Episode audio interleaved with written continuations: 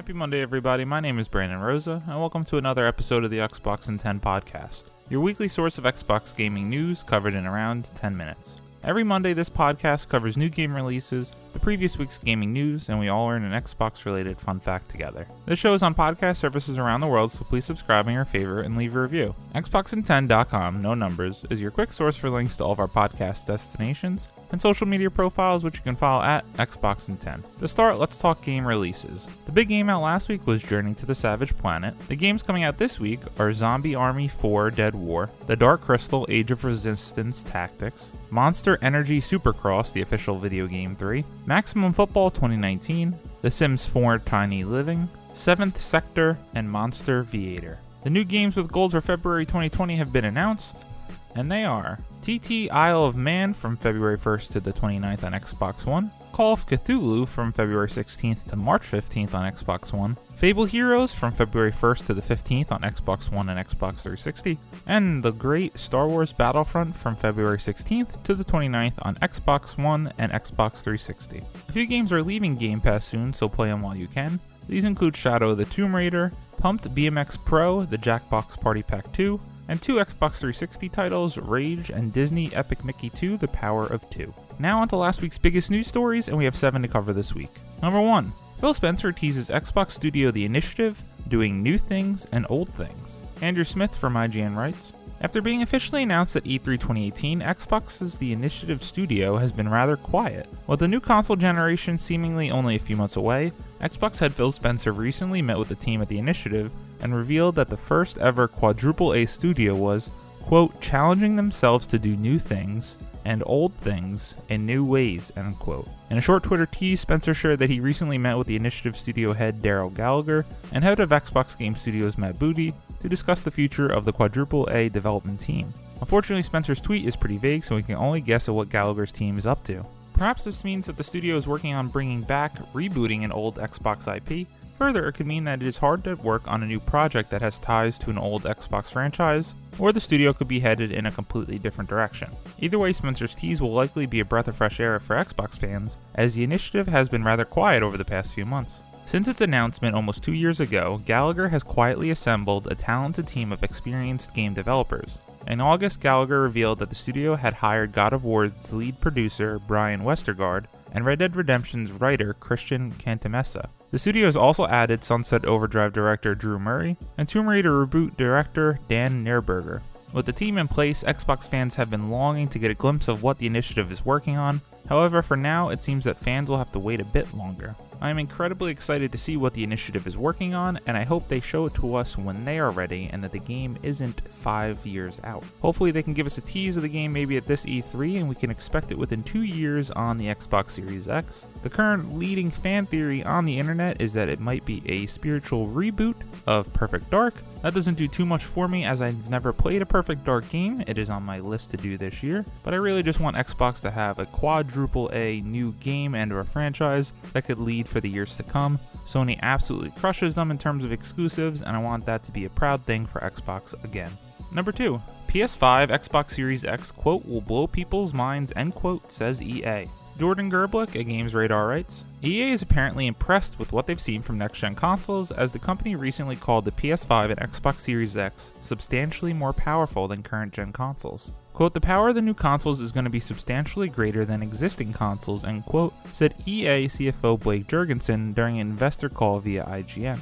Quote, we can do a lot more with PS5 and Xbox Series X. Things we're doing will blow people's minds, end quote. Jorgensen was talking about EA's plans for next gen hardware when he made the comments and hyped future innovation from EA and other video game companies.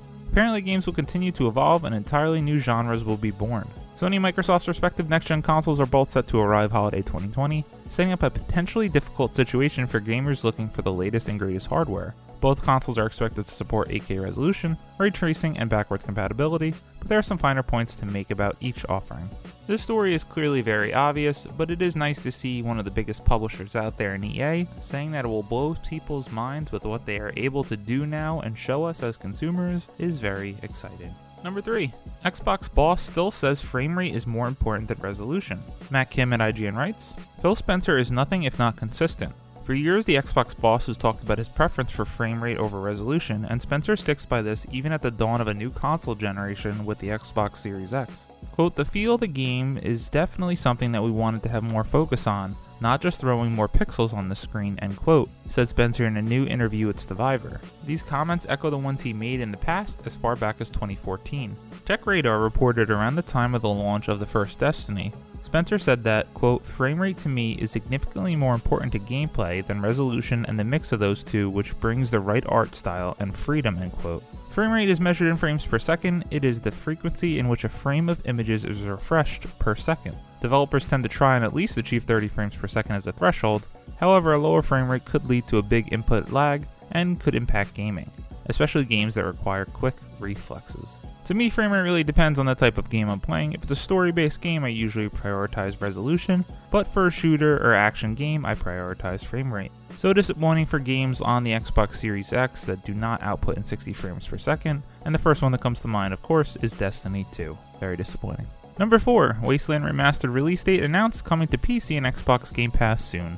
James O'Connor at GameSpot writes Wasteland Remastered is coming to PC and Xbox One next month. The 1987 original is getting a visual overhaul while retaining much of the original game's aesthetic, and you'll be able to check it out on February 25th, 2020. The game is coming to PC via Steam, the Windows Store, and GOG, and it's also coming to Xbox One. Better yet, it'll be included with Xbox Game Pass, so if you're a subscriber, you'll be able to check it out at no additional cost. Again, this is a game I want to check out in anticipation for Wasteland 3 this year, so it's cool that it's coming to the best subscription in gaming in the Xbox Game Pass. Number 5, a story for me. Sounds like Capcom will stick to first person for Resident Evil 8. Tom Phillips at Eurogamer writes Capcom's unannounced but inevitable Resident Evil 8 will retain the first person gameplay of the predecessor, Resident Evil 7, according to a new report on the project from fan site Biohazard Cast via YouTube channel Residents of Evil. It also tallies with what Eurogamer has heard independently of the game from sources close to publisher Capcom. Resi 7's first person viewpoint being kept in Resi 8 is something of a surprise, several years after the former's oddball virtual reality origins. The shift to first person was a huge departure for the series and one which Capcom has steered clear of implementing in its recent Resident Evil remakes.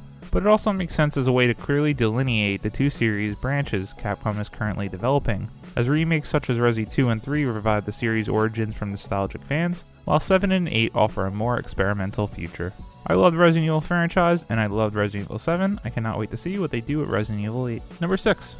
Metro Exodus Sam's Story DLC details revealed, releases February 11th. Brandon Lowry at WindowsCentral.com writes Developer 4A Games announced on Twitter and on the Metro Exodus website that the next Metro Exodus DLC, Metro Exodus Sam's Story, is going to be released on February 11th on the Xbox One, PlayStation 4, PC, and Stadia platforms. No details on price are currently known, though around $20 is a good guess given the $25 price of the Metro Exodus expansion pass and the $8 price of the first expansion, Metro Exodus The Two Colonels. In addition to the release date, 4A Games also provided some details about what the expansion pass will be about. As the title suggests, the DLC will have the player take control of Sam, an American character from previous Metro games, as well as the main story of Metro Exodus.